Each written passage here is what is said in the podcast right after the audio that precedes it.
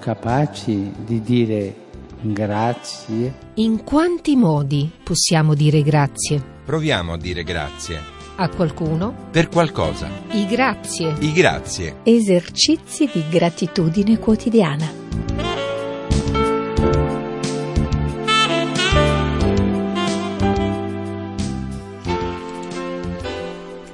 Buonasera a tutti cari amici da Laura De Luca. Siete pronti a cercare con me il grazie di oggi?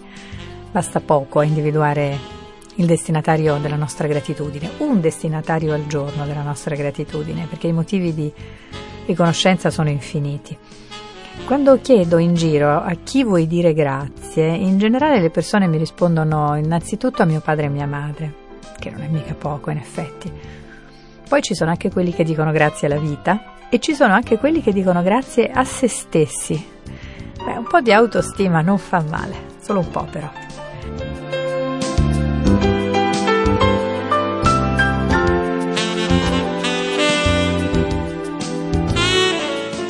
Radio Vaticana, grazie. Oggi vorrei dire grazie a un elettricista. Forse l'avrete letto anche voi sulle cronache e io in particolare la sua storia la ricavo dal Corriere della Sera di qualche giorno fa in un articolo a firma di Andrea Pasqualetto. Ascoltate, che è veramente una bella storia.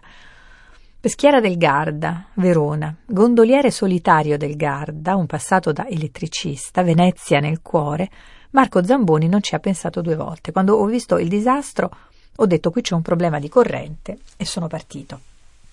Ha infilato nello zainetto pinze, cacciaviti, fascette, e ha preso il primo treno diretto in laguna. Nel frattempo si era messo a disposizione su alcuni gruppi Facebook.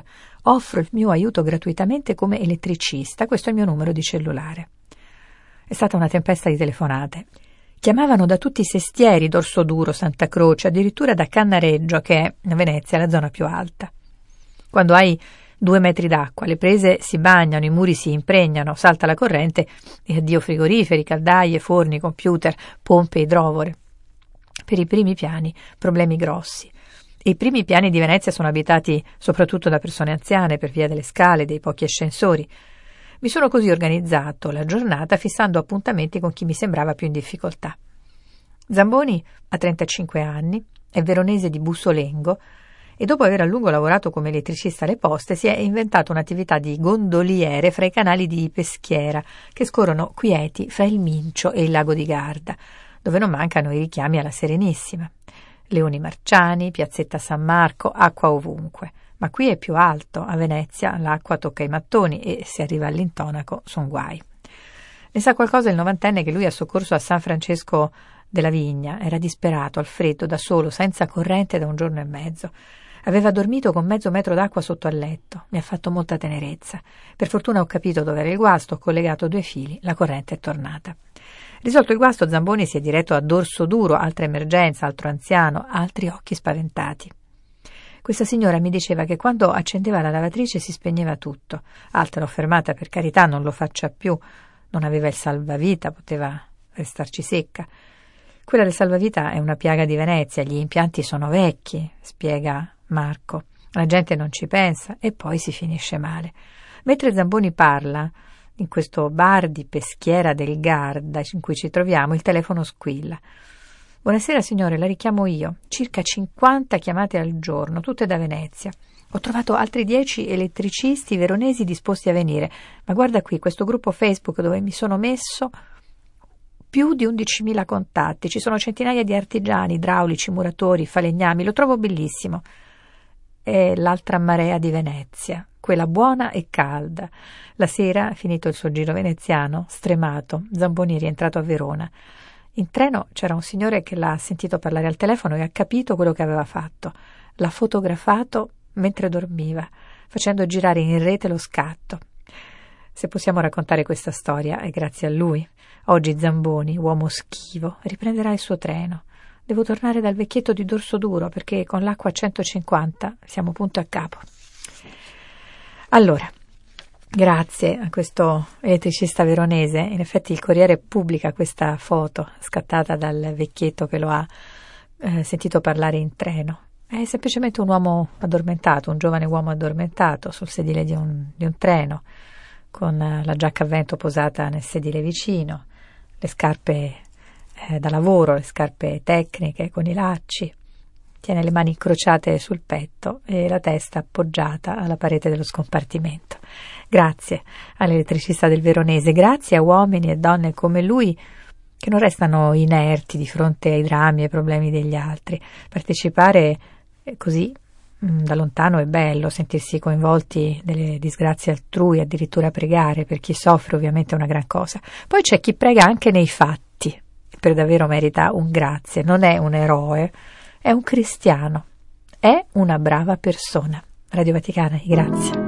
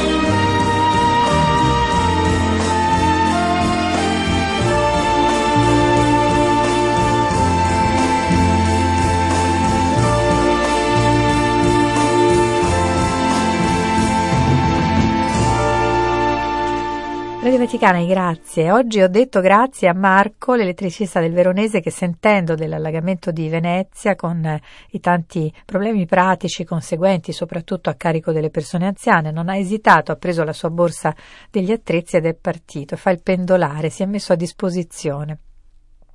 Persona pratica, generosa, concreta soprattutto. Grazie oggi a persone così che senza clamore, con semplicità, fanno intervengono, agiscono, non si perdono in chiacchiere, programmi, teorie, Dio certamente servono anche quelli, ma prima di tutto queste persone ci sono, stanno sul pezzo, si armano, si rimboccano le maniche, partono.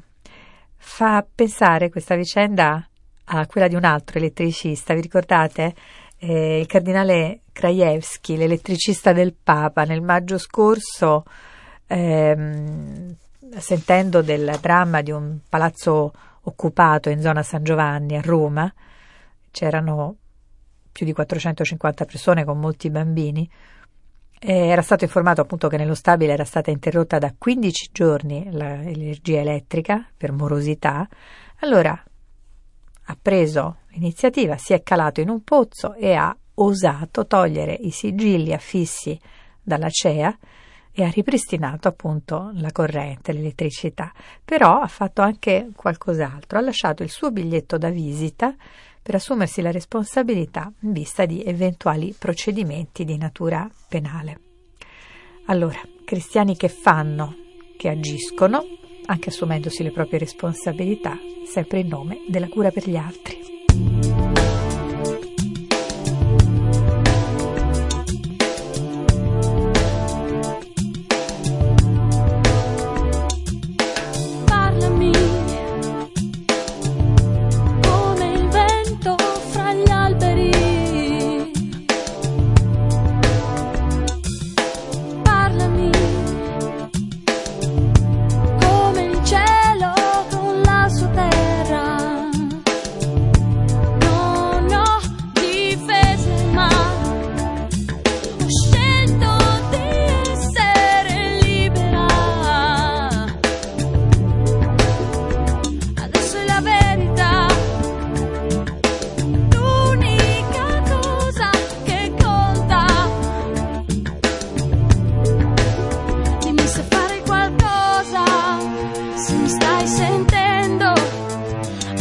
de tudo.